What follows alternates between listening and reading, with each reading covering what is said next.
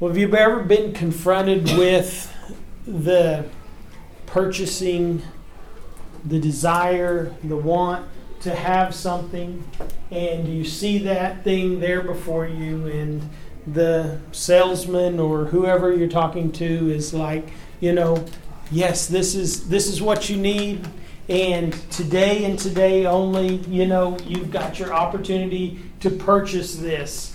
And so, you know, you're you're there and, and in the pressure, in the heat of the moment, you know, you think, man, do, do I want this? Do I need this? Um, you know, and so you make the purchase. And is it a wise purchase? Is it something that that you needed. And so, so many times, this is what we do. We get pressured into purchasing things that we don't need, um, sometimes that we don't even want, but we buy them because why? It was a good deal. And so we don't just want to buy things that are just because they're a good deal. You know, your wife comes home, she says, Hey, guess what? I saved $200 today. And I was like, Well, how much did you spend? Because that's the important question, not how much you save, but how much you spend. Anybody ever heard that? All the wives. Okay. You can go broke saving money. Yeah, you bet you can. You can go broke saving money. That's a that's a great quote there. So, um, you know, there's all the time, there's these pressures to purchase stuff. Great example, um, we had the Sears store here in town for 15 years. And, um, you know, every week, you know, you had to go out and you had to re sign everything. And so, you know, we had put a sign on a washer and dryer. Washer three ninety nine, dryer three ninety nine, and then you know you look on there and it says date of you know, September the 10th through September the 20th on sale, you know, $100 off of this washer and dryer. So somebody comes in and they're like, I'm looking for a washer and dryer. And so what do they do? You know, they look at the sign, man, this thing's $100 off. Oh, it's going off sale tomorrow or it's going off sale today. So rather than go and look around and go to go to Lowe's, go to Best Buy and look around man, because this deal's on sale and I know tomorrow I can't come back because I'm busy, I, I better just buy it right now. And that's what our mind and that's what they want you to think. But the truth is, you know, after that date is up, most of the time we pull that sale sign off and we put another one in there for another date and a period of time that is on sale for guess how much? Three ninety nine, three ninety eight, three ninety seven, you know? And so basically, you could buy that washer and dryer most every day of the year for that exact same amount of money. But you put that sale price on there, and people are like, man, I, have got to buy it. I've got to buy it by this time. And so it puts urgency, it push, puts rush on them. And many times people don't um, go and observe what other things are out there what um, is this really a good deal? Is it a good machine, something that I should purchase? You know, not going to consumer reports or going online and looking at reviews. You just see the deal and you purchase it. So, we're going to think about this evening buying wisely. We'll also begin dealing with saving and banking, but whenever we think about purchasing things, we want to make wise decisions, and we'll talk about how do we do that. As Christians, we all deal with this area, we're confronted with it, but let's begin and remember where we are in our study. We began by looking at finances as a whole, and we dealt with the very first thing that we dealt with was stewardship. We said that's what this class is all about, and we are to be wise stewards of whatever God gives us, and not just talking financially. We said in all areas and aspects, we are to be wise stewards of our gifts our talents, our abilities, our finances, our material possessions, our children, whatever it is that God gives to us, we're to use them wisely for His honor and His glory. Then we talked about giving. And we said, you know, most people talk about giving. There's Old Testament giving, there's New Testament giving. And um, we said that, you know, that's really not how the Bible breaks it up. There is giving before the law, and what type of giving was, was there before the law? Free, free will, will giving, yeah. Offerings or free will giving. But then the law was put into place.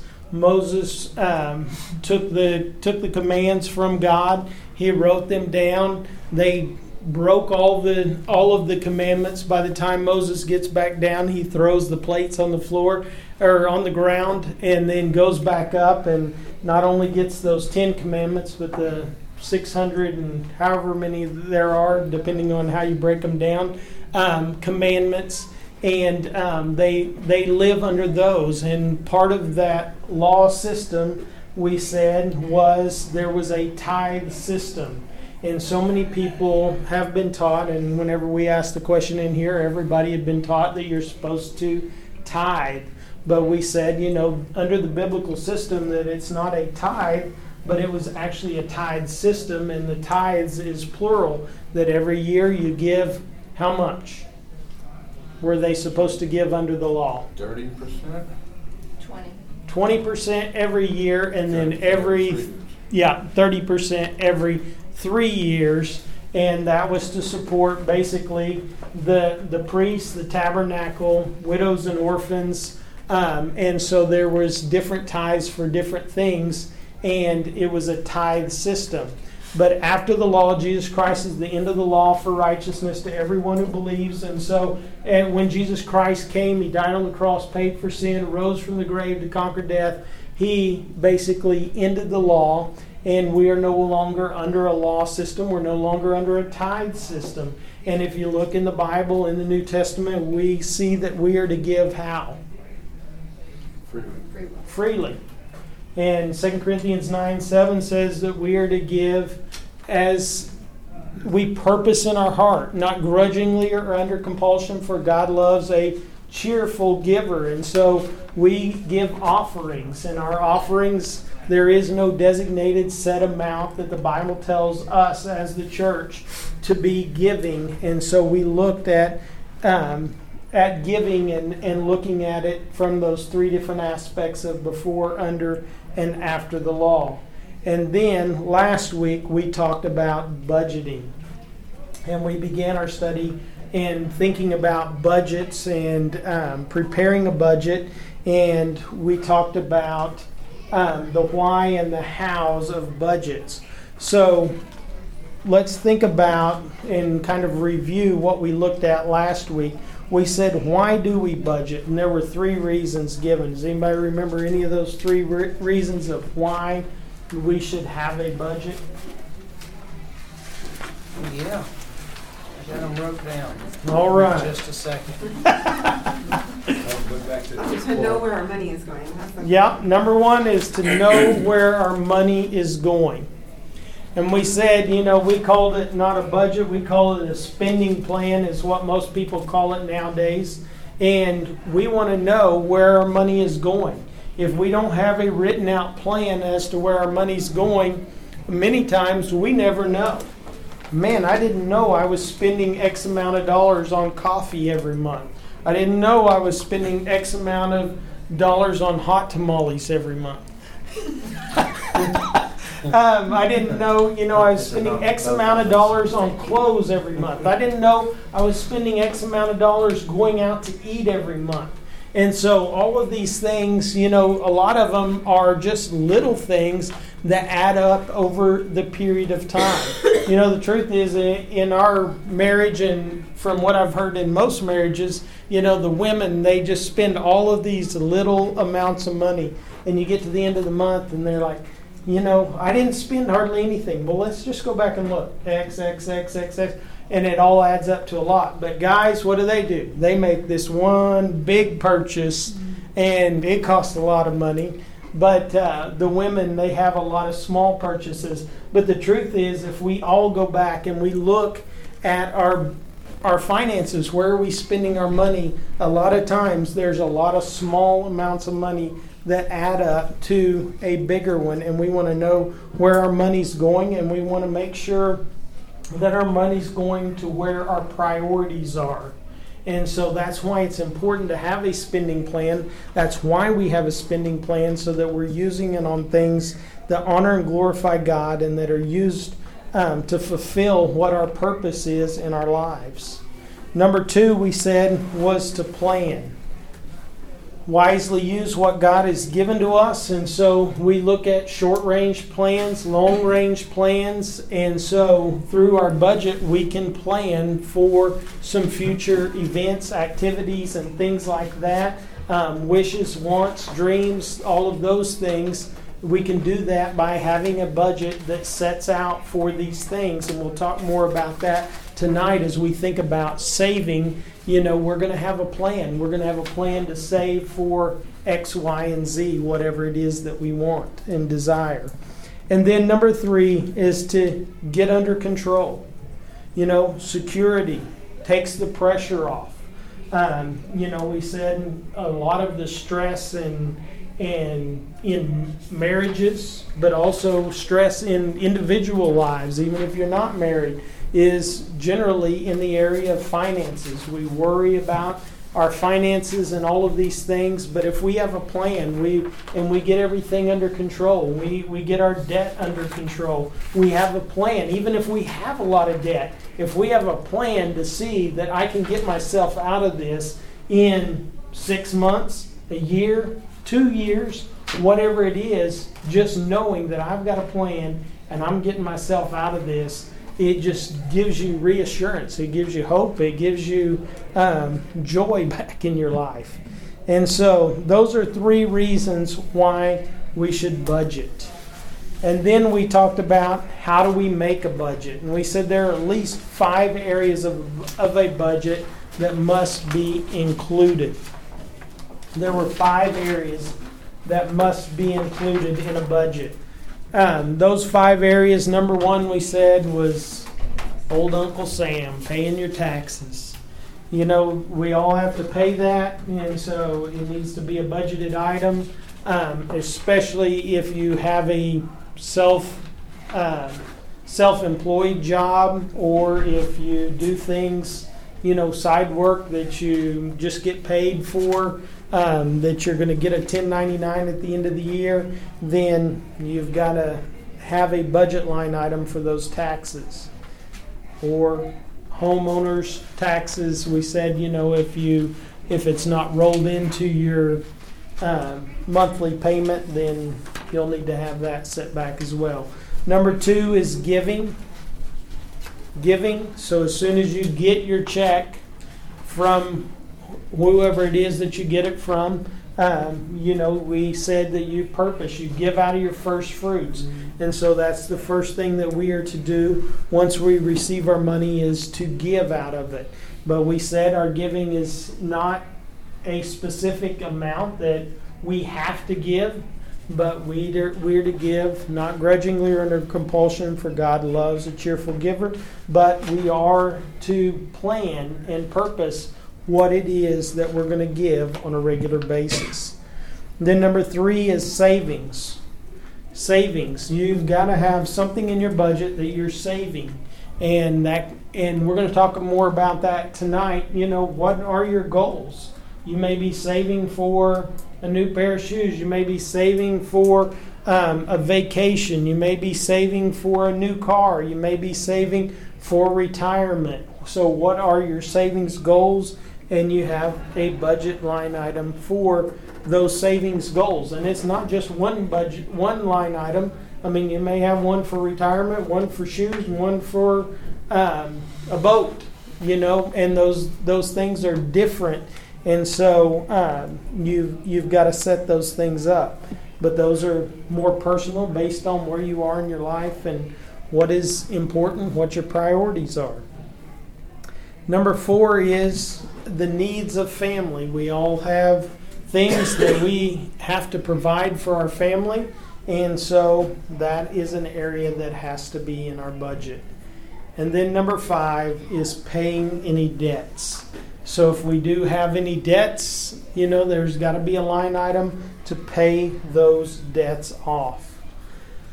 So all those areas must be in our budget. The truth is that we must remember is that that Second Corinthians chapter 5, I told you to turn there, verse 10, we must all appear before the judgment seat of Christ, so that each one may be recompensed for his deeds in the body according to what he has done, whether good or worthless.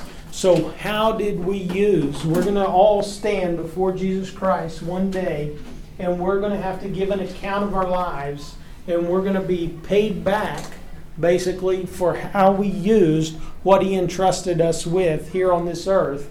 And whether we used it for good or whether we wasted it on worthless stuff that that was worth nothing. Romans 14 10 and 11 says 10 11 and 12 basically says the same thing that we're all going to stand that each one is going to stand before the before the throne. We're going to stand before god and we're going to have to give an account of our lives. And so, you know, it's not based on what your mom did, it's not based on what your husband did, what your wife did. Each of us are going to have to give an account of our lives and what did we do with what God entrusted us with.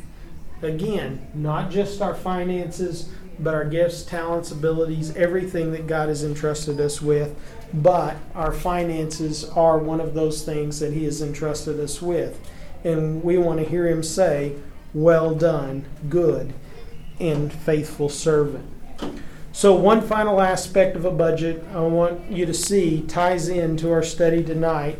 And in a budget, there are two big areas spending and saving. So, the first thing there is spending. You know, we're going to spend money each and every month, whether we want to or not. There are things that we're going to have to spend money on taxes, giving, needs, debt, etc., the things that we talked about. And then saving. You know, we have to put back for short term and long term goals. What are our short term goals? What are some things that we may need, we may want, or we may desire in the short run? Maybe a month down the road, five months down the road, a year down the road you know, what are those things? And we set back and save for those. And then the long, the long range flow, you know, what are some of those things? And we'll dig those out here in just a minute and a little bit more. But the truth is, we are to save. If we're not saving money, then not only are we being unwise and unbiblical, but we're putting ourselves in danger. Proverbs 21 5, I think it's there in your book. It's not written out, but Proverbs 21 5 says, The plans of the diligent lead surely to advantage, but everyone who is hasty comes surely to, to poverty. So the plans of the diligent, you know, we, we've got an advantage whenever we plan, whenever we purpose, whenever we budget right, then we are we have an advantage over the rest of the world. But those who hastily come, then what? They that surely leads to poverty. So we should plan to save. We know that this is important. Proverbs 22 3 says, The prudent sees the evil and hides himself, but the naive go on and are punished for it. So we got to be planning for the future. Proverbs 21 20 is another verse that he's got written in there. There is a precious, there is precious treasure and oil in the dwelling of the wise, but a foolish man swallows it up. A foolish man uses all that he has. And so we don't need to use up everything that we have. We need to be saving for the future, preparing for the things that are to come and things that might come. So, how can we do this? Simply, the rule is the same with giving. Take what God has given you, give it away. Take what God has given to you and save. So put yourself second. We give first. We put ourselves second, and we make sure that we're putting back for the future. Just as we have electric, gas bills, food bills, your budget should have a savings plan, and you need to pay yourself out of this savings plan. That's why a budget is so vital. So you know what you have, you know where it's going in the budget. So let's think about savings, and there's two aspects. There's short range is number one, and number two is long range savings. So what are some things that that we may be saving for on a short range basis? Close. Clothes, Vacation. vacation, Airplanes. Airplanes. How about this? Christmas.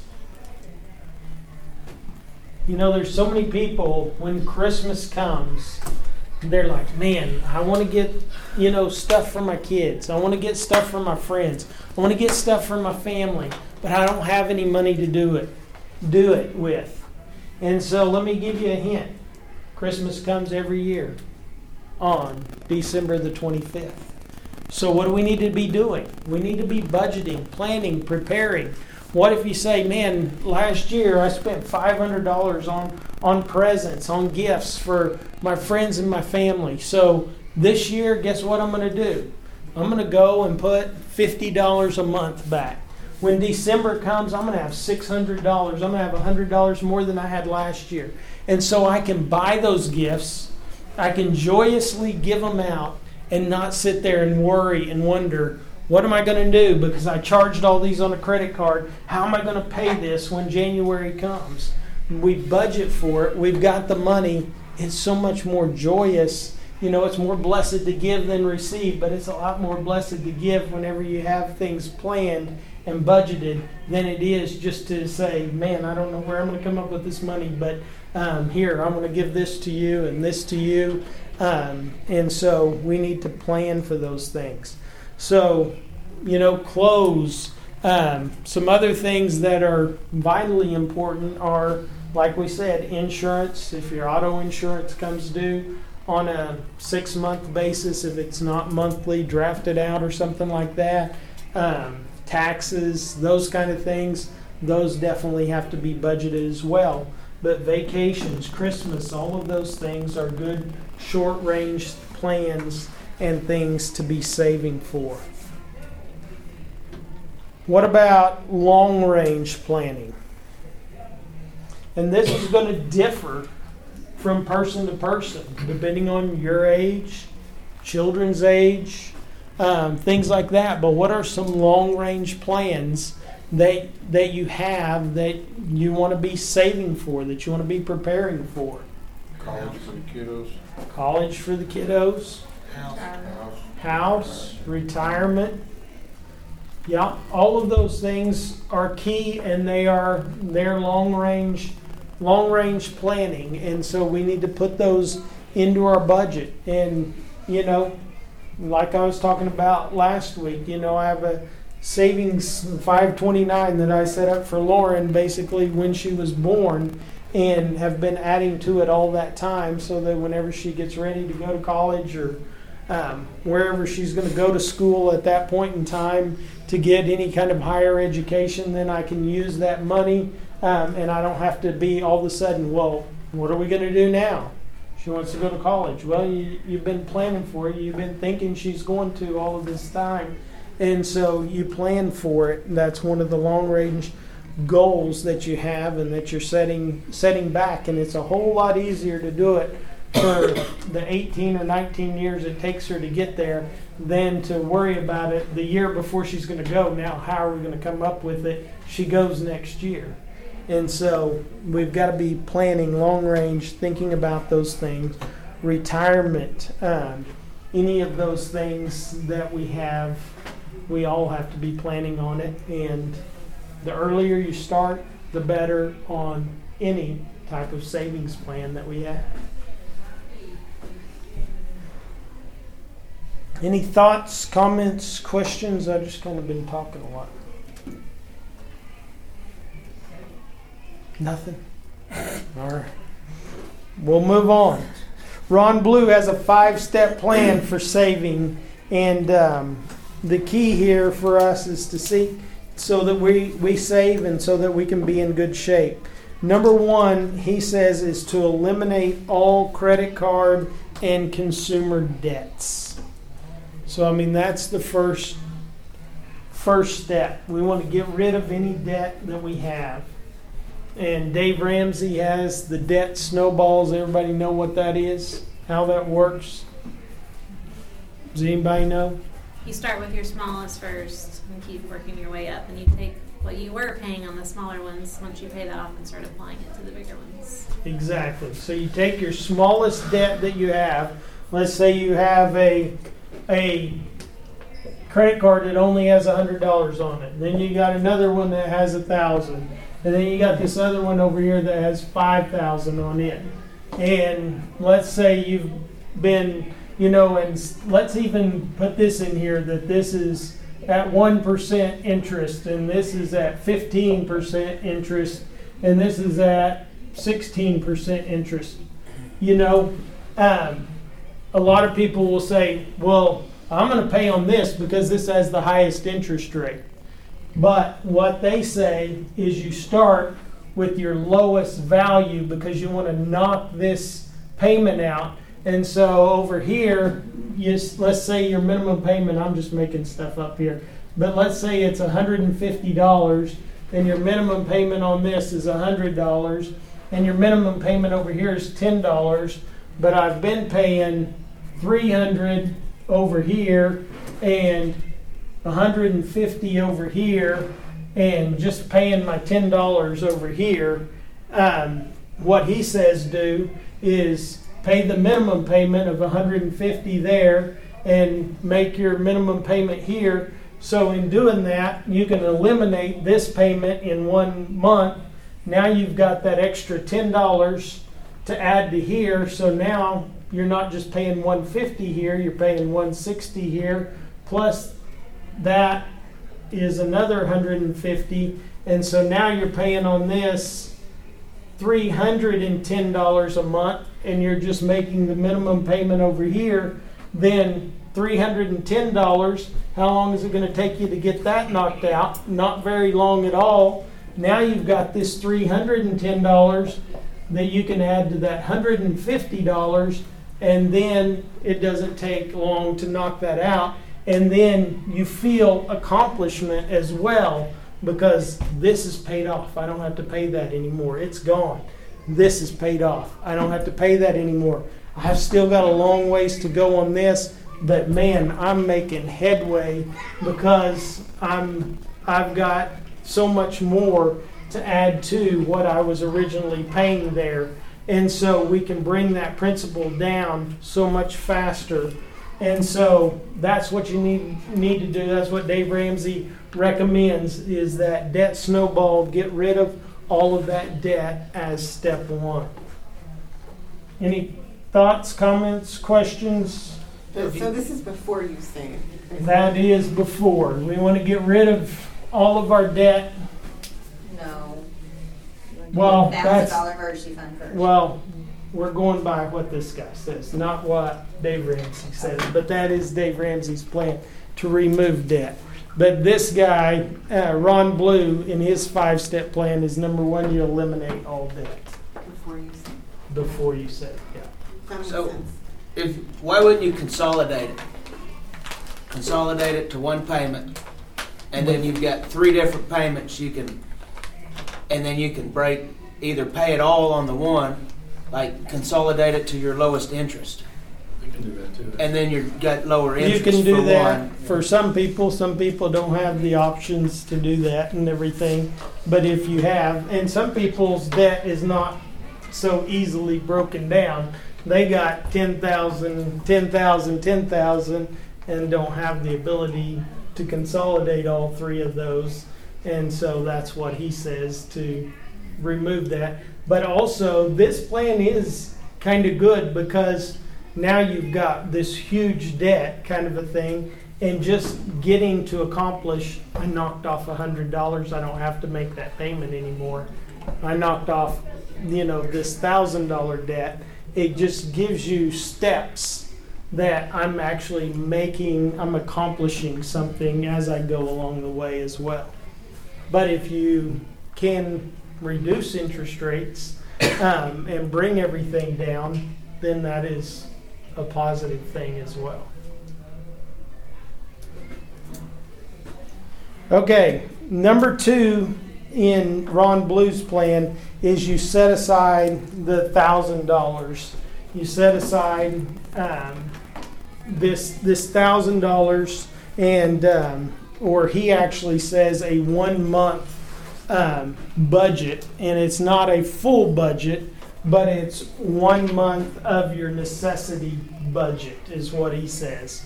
And so, you know, in your budget, you got the things like a house payment you have to pay every month. You have, um, let's say, a car payment, utilities. Um, you know, you can't not pay those things. And so, let's say this adds up to um, $2,000 and your total budget is $3,000. And these other things you've got eating out, um, game night, um, you know, something, something, just fun things, clothing budget, let's say, um, is one of these things. And so these odds and ends add up to a thousand dollars. So basically, he's saying your budget that of your necessities is two thousand dollars. And that's what he tells you to put back. That you have a one month, um, one month budget of your necessities set back. And we'll talk more about that here in just a minute. Why you do that? Um, so you set back that and Dave Ramsey's plan in in his baby steps is a thousand dollars, and he says that is the first thing that you do. Uh, like she said earlier, is you put back that thousand dollars emergency fund is what he calls it, and basically that way if something happens, I mean the ultimate goal of this is that you can borrow from yourself rather than go put it on a credit card or borrow from the bank. Then step number three is to set aside three to six months, three to six months worth of your essential budgets. So again, not the total budget that you have, but the necessity budget that you have, and set back three to six months.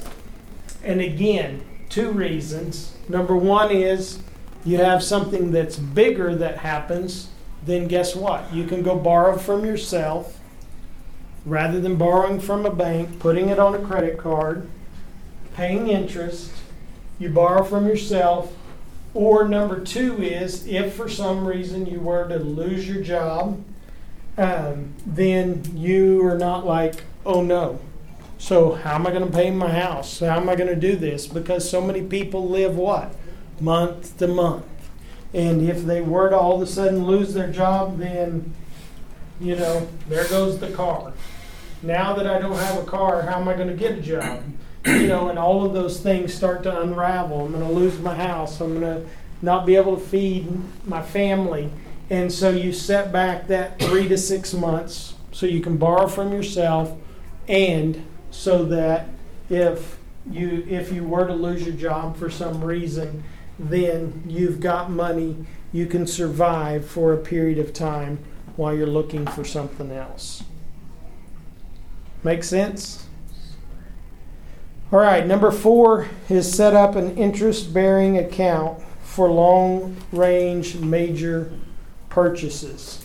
And these are long range major purchases that are things that you're going to make purchases for. So it could be school, it could be for a car, um, you know, you're not going to say, well, I'm going to buy a new car next year and uh, have no money set back for it. So this year I'm just going to, you know, over the next six months, I'm going to set back enough money so I can go buy me a brand new car next year.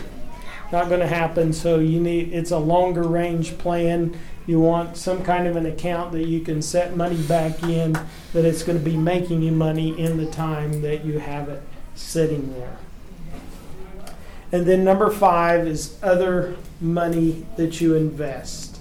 Other money that you invest. And these are things that where you'd put money um, into a mutual fan, fund or investing plan um, that it's going to grow over a period of time.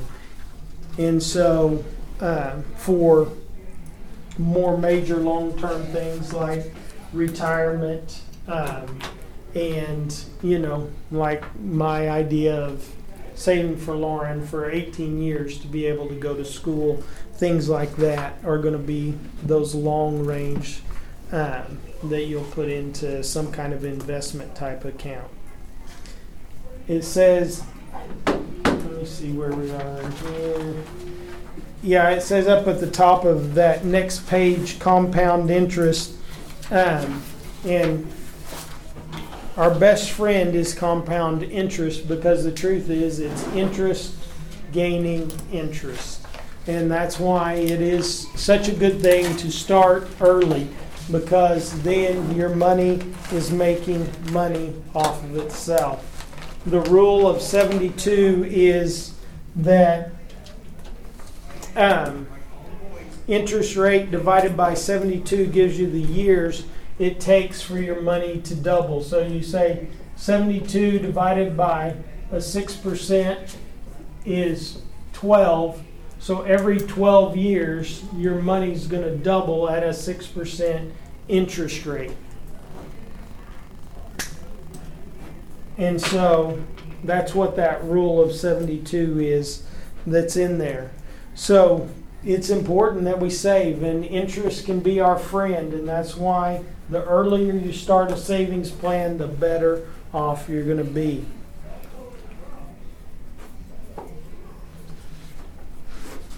So saving, if we take take some money each and every month, set it aside, be wise stewards, take care of our family for the unexpected things that happen, and then also to be planning for the future. That's what savings is all about.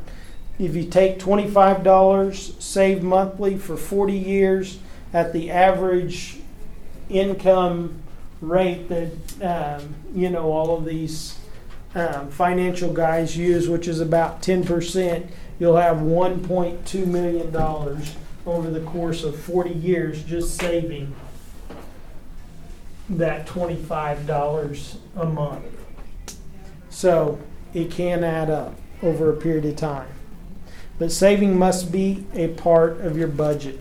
Budgeting is taking charge of what you what God has entrusted you with, using it wisely instead of allowing our money and our things to control us. So, any other thoughts, comments, questions on the idea of budgeting, short range, long range, monthly expenses, any of those things that we looked at last week or this week? All right, well, let's think about buying. The key to buying is wisdom again. We have to wisely purchase whatever it is that we're going to purchase. Um, we must be careful. We live in a society that pulls us to want to buy more and more. We'll never be ex- be satisfied with the things that we have. We always are going to be wanting more. But we must be careful and not fall into that trap of wanting more and more. We've looked at 1 Timothy chapter 6 verses 9 and 10 several times as we've gone through here. Um, I'll remind you what it says in 1 Timothy chapter 6 verse 9 and 10. It says, "But those who want to get rich fall into temptation and a snare and many foolish and harmful desires which plunge men into ruin and destruction."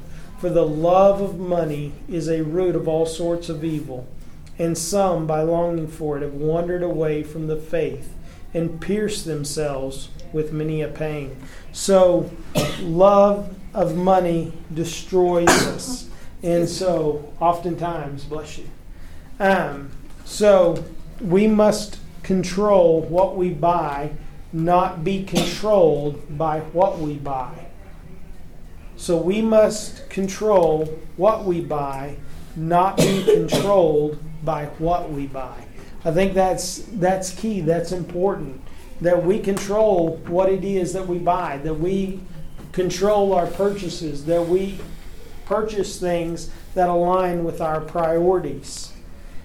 And realize that when we buy, there's three big areas. There's needs, these are the things that we must have food, shelter, clothing. This is something that we make purchases for. We have wants, the things that we would like to have. And then we have desires, dreams, goals, things that we'd like to see um, in the future. So we have all three of those that are the big areas that we purchase in. So we must meet our needs, then save for our wants and desires. And there are ways to buy wisely. Some general rules to follow are number one, don't buy unless it's in your budget. If it's not on the budget, don't get it. You can add it to your budget. You can add it to your budget of saving. But you are not to buy things that you don't have the money for. Because if you buy things you don't have the money for, what are you doing? You're borrowing. You're borrowing. So um, we don't want to do that. That's why a budget is important. It helps you to realize do I have the money? Do I have something set aside that we can purchase this with? Number two is never buy on the spur of the moment. Never buy on the spur of a moment. Plan, check it out, make a wise pur- purchase. And rarely can this happen whenever you make a purchase on the spur of the moment. Sometimes you end up realizing, man, why did I even buy this? I didn't even want this. I don't even need I don't even need this for sure. And truthfully, I don't even want it. So, you know, there's sometimes that you buy stuff and you're like, man, I don't even want this. I'm just going to go give it to somebody else because I don't even want it. And but it was what? A good deal. I had to buy it now. And so we waste our money. It's not on our priorities. But never buy on the spur of the moment. You know, go to online reviews. I mean, you can look at things, you can see if things are are quality items, if it's something that um, is is something that's worth being purchased. You know, buying a washer, buying a dryer, things like that. Um, you know, you don't just go in and say, "Man, this one's on sale. This is a good deal." You know, salesmen, what do they do? They make more money on certain things and they make less money on other things. And so this may not be the best thing, but this is the best thing for me for you to buy because I make the most money on this. And that happens sometimes as well. And so you have to do your research as well and make sure that you're making the best choice. You know, how many of you have ever gone into the grocery store hungry? Yeah. And then you get home and you're like, why did I buy all of this stuff? You know, but everything looks good when you're hungry. And so, you know, you have a budget of, say, $100 when you go in the grocery store and you come out with $250 worth of food. And some of it's just junk food that you, you know, that's not not what you want to eat or, or stuff that's just going to be sitting there. So don't buy on the spur of the moment. Never go to the grocery store hungry. And have a list, right? Have a list. That's what I say. The new thing, the Walmart uh, grocery pickup, saved saved me lots of money. My wife doesn't go wandering anymore.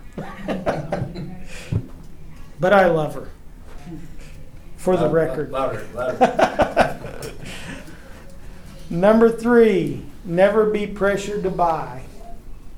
If they say now or you lose the deal, just let it pass by. Because, like I said, most of the time, if they want to make the sale, if they want to sell the product, um, if you come back tomorrow, next week, more than likely you can purchase it at the same price as the deal that is only today. How many times have you seen a commercial on TV for the next 30 seconds and the next 30 seconds only? And then in the next commercial break, this same exact commercial in the next 30 seconds and 30 seconds only. So never be pressured to buy. Um, look for coupons, discounts, things like that. I mean, we do that stuff in the office all the time. You know, hey, th- we're going to make a purchase for this thing right here. And Chelsea, she's like, coupons for for this website or that website or whatever. And um, so many times, you know, you can get discounts. So many times you can ask people for a discount. There, there's so many things that are negotiable in this world that so many people don't know are negotiable. So ask for, ask if there's anything that can be taken off, or if there's any way. Um, you know, I would buy it today if it was X amount of dollars. Just like they can pressure you, you buy it today, it's X amount of dollars. Well, what if I, you know, I'll buy it today if you'll sell it for X amount of dollars. You know, and so just like they can play the game to you, you can play the game to them. So use that to your advantage. Number four, buy quality items. There's a difference between cheap items and inexpensive items. There are some things that are cheap items, and we don't necessarily want to buy cheap items, things that are going to fall apart, but it's good to buy inexpensive things that still have quality. quality items will last. Um, you know, and a lot of times, cheap items, you you end up spending as much on five cheap items as if you would have bought a good quality item in the beginning, and your quality item would still be going, and your cheap item now you've spent, you know, the same amount of money, and now the fifth one's broke, and so buy quality items. Again, how do you do that? You gotta do some research and make sure you're buying what you're buying is a quality item. Number five is never buy if you don't have the money. Never buy if you don't have the money. Not a guaranteed way to repay. When you buy without having the money, then you are borrowing.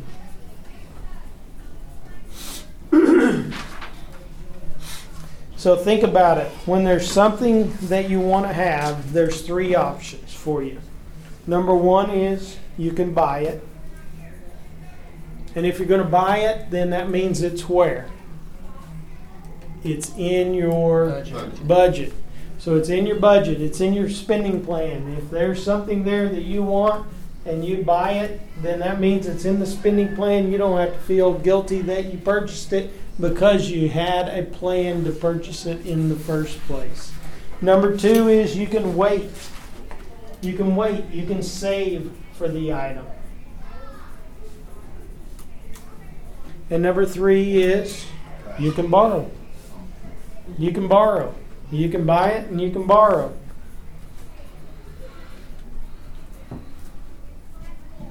So let's touch on the issue of borrowing for just a second, but we'll do it in a greater detail later on. Is it wrong to borrow for things? No, it's not not biblically wrong to do it. But whenever you find the idea of borrowing in the Bible, is it a wise thing to do or an unwise thing to do? Unwise thing to do. Unwise thing to do. Yeah, most of the time, whenever you look at borrowing in the Bible, it never says that it's wrong, but it is an unwise thing to do. What, what are, oh, sorry. What are the scriptures that say, that kind of talk about borrowing? Um, well, a couple of them that we gave earlier in Proverbs. Proverbs, yeah, and there's several in Proverbs as well I can't remember. throughout there that deal with um, borrowing and you know being being slave to the lender. Um, I'm You know. I'm messed up because uh, my dad was a CPA um, growing up, and he always told me, "Do not have credit cards. Do not use credit cards. It's wrong to use credit cards. Don't ever use credit cards." So I, but I wasn't a Christian then, and he wasn't. So, but it messed me up because I, I literally don't believe in using credit. Like you know what I mean? But it, like. that's a good thing. It's a good guess, thing not to yeah. use credit cards because then you don't get in debt. But you're saying for like What? when you want to buy a house or a car, you have no credit. That's what you're getting Yeah, at. my dad was like, you can never, don't ever do just buy it straight up cash. Mhm. Yeah, that's what I have. No, just felt don't, no, no credit cards, don't use your credit cards. How If do you don't have it, build no. your credit? If you cannot use credit cards, well, if you don't use credit, I'm sorry, if you don't use credit cards, how can you build your credit? And that's what all these financial people say is you don't build your credit.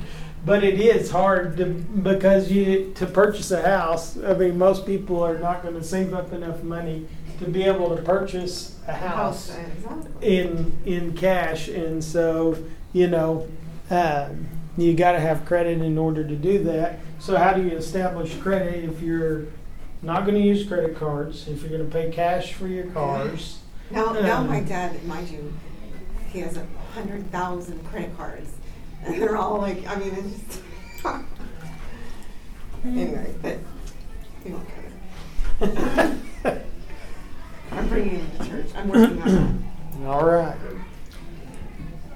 So, not a sin to borrow, but the Bible never says it's wrong. But the Bible does say that borrowing is unwise. Most every example of borrowing in the Bible is negative. So, what makes makes borrowing negative? And let's look at some reasons why borrowing is negative. And number one is it costs you more. You pay more for an item whenever you borrow. Um, think about, you know, a car. Okay, so you got a car. Car's now just a regular middle of the line car, maybe even a lower line of the car is thirty thousand dollars anymore. You take a thirty thousand dollar car at five percent interest, you know, over the course of five years, you're paying thirty-four thousand dollars for this car. So you paid four thousand dollars more for for your car than and it was only worth thirty thousand whenever it's brand new. Now you paid thirty four thousand dollars for it, and how much is it worth at the end of the five years?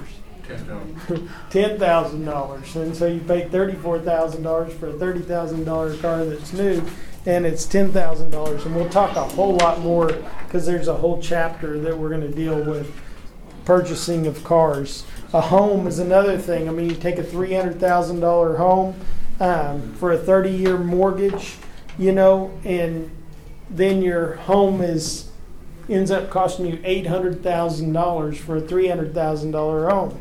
Now, homes do appreciate over time, but um, is that a wise purchase? So it'll cost you more. That's number one, and that is true. Uh, so you don't want to take a loan for something. You don't want to borrow.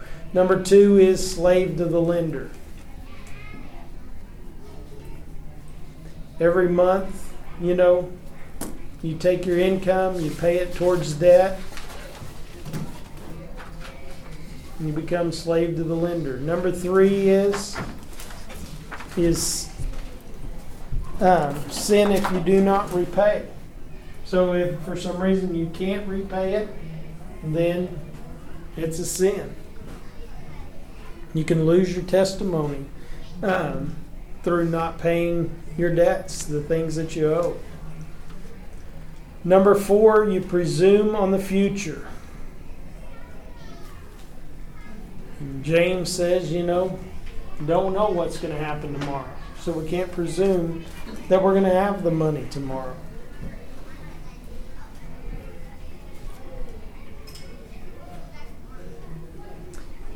Ron Blue says in one of his books if we believe that being able to afford something means being able to make the payments rather than paying cash, we have misunderstood a dangerous and how dangerous debt really is.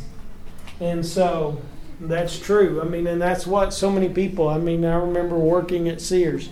And uh, all they looked for was, you know, you had on that sale sign was here's the purchase price, three ninety nine, only fifteen dollars a month. Oh, I can afford fifteen dollars a month. So, man, what if I get this eight ninety nine washer? I mean, that means it's only thirty dollars a month that I have to pay instead of fifteen dollars a month that I have to pay. Man, so I can afford this eight ninety nine washer if it's only thirty dollars a month. And it's like you you don't have thirty dollars, you know, to purchase this thing, and so you're you're going to go from a three ninety nine washer that'll do everything that you need to do up to this eight ninety nine and paying thirty dollars a month, you're gonna be paying on it for the rest of your life, and you're gonna have to go buy your next washing machine before this one's even paid off. And so we don't need to be looking at the minimum payment. We need to be looking at the opportunity to pay it in cash, get it paid off, rather than borrowing for our things that we want, need. Number five is deny the opportunity for God to provide.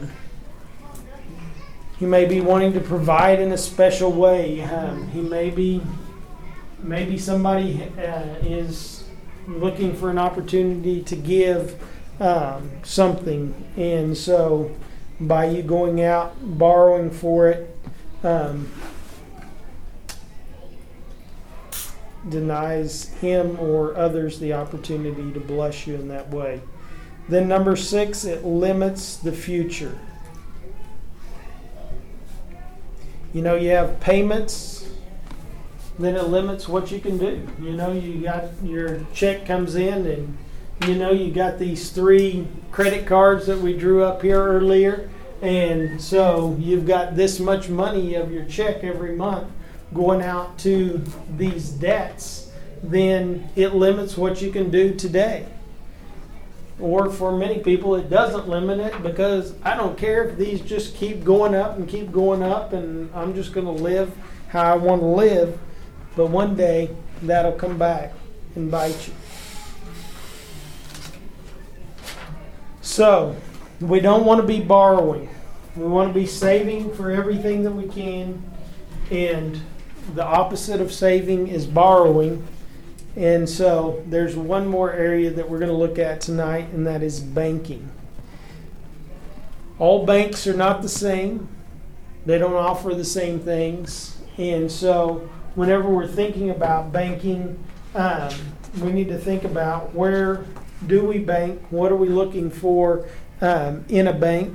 You know, sometimes people use multiple banks because they provide different services and um, different things that are that are beneficial at one bank, and you know, a better interest rate on a on a loan at one, and a better interest rate on a CD at another um, free checking versus non-free checking, and so some people have multiple banks and things like that.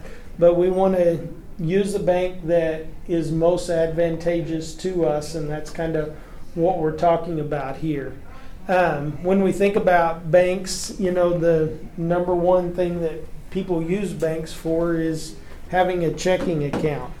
And so, number one there is under banking is checking accounts and um, you want a checking account that is free. Did you know that there's still checking accounts out there, many checking accounts out there that actually charge you money? But there are many, and most banks offer free checking.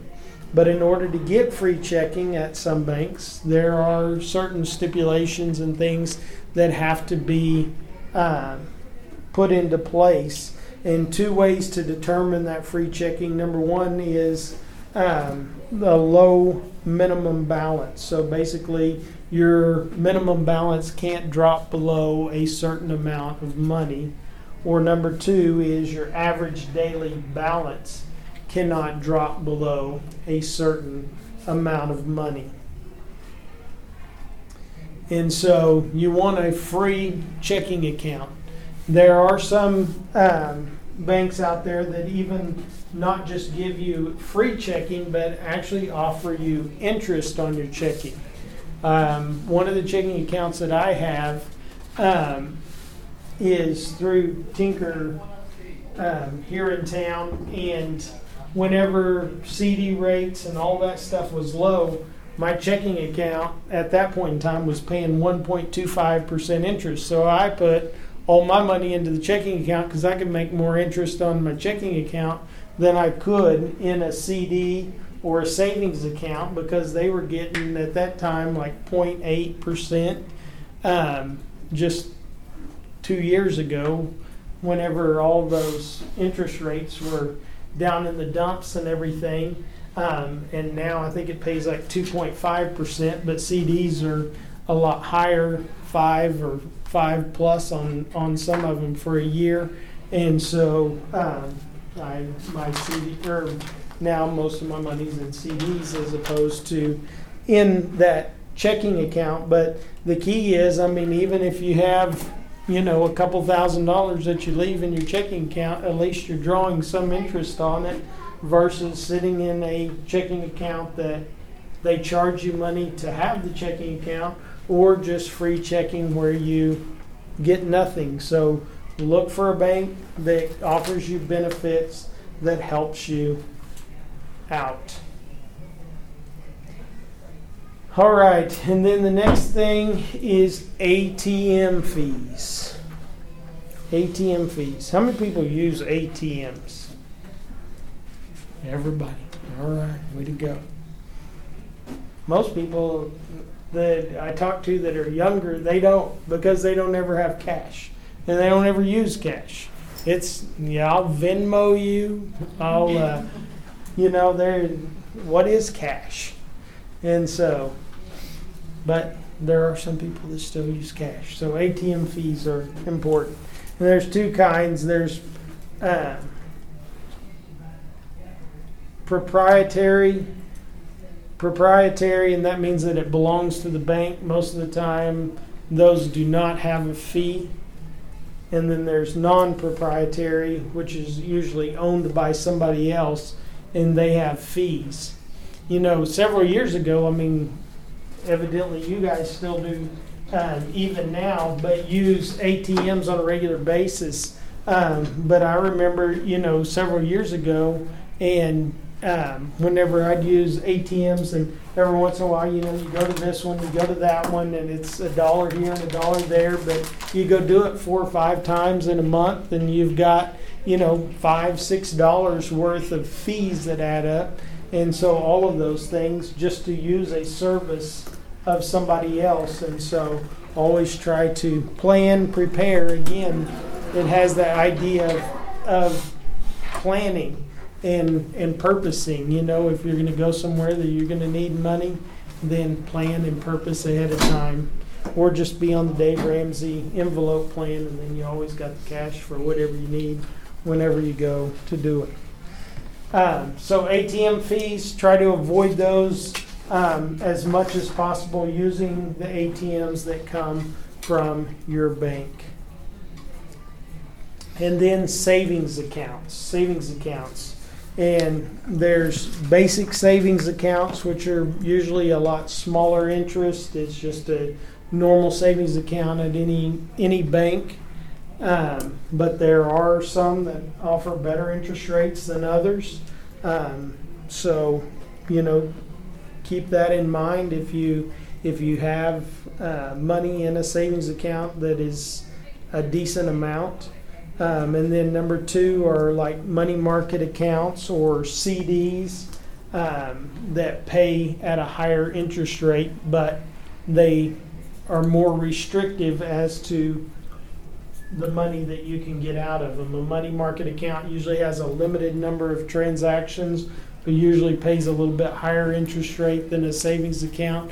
And then, um, and a CD is even tighter um, because usually you put that in for, well, not usually, you, you always do, you put it in for a specific amount of time. So you can do a three month, six month, nine month, year, two year, five year um, CDs, and then you get a specific interest rate based off of the time. The longer you leave it in there, generally, the higher the interest rate that you get. Um, in most financial situations. And so, anyway, um, but have savings accounts that are most advantageous to you and look for a bank that is most advantageous to you as well. So, the goal is to find services at the lowest cost possible for you in banking. So, in summary, there, the goal is to be one who saves, pay yourself first, both short range and long range, plan for the long range and plan for the short range through your budget so that you can have control over where your finances go so that you wisely use what God has entrusted to you. When you buy, buy wisely, use things and, use wisdom whenever you're making, making purchases. Don't buy cheap stuff, buy inexpensive stuff, and bank with the bank that best serves you. You know, sometimes you look at banks and you think, man, you know, I'm serving you. And that's what it looks like. You know, banks are getting bigger, nicer, um, and uh, they're making all the money, but the banks are supposed to be there for us. And so, um, customer service is another key thing. You know, um, go to a bank that you you can build a relationship with.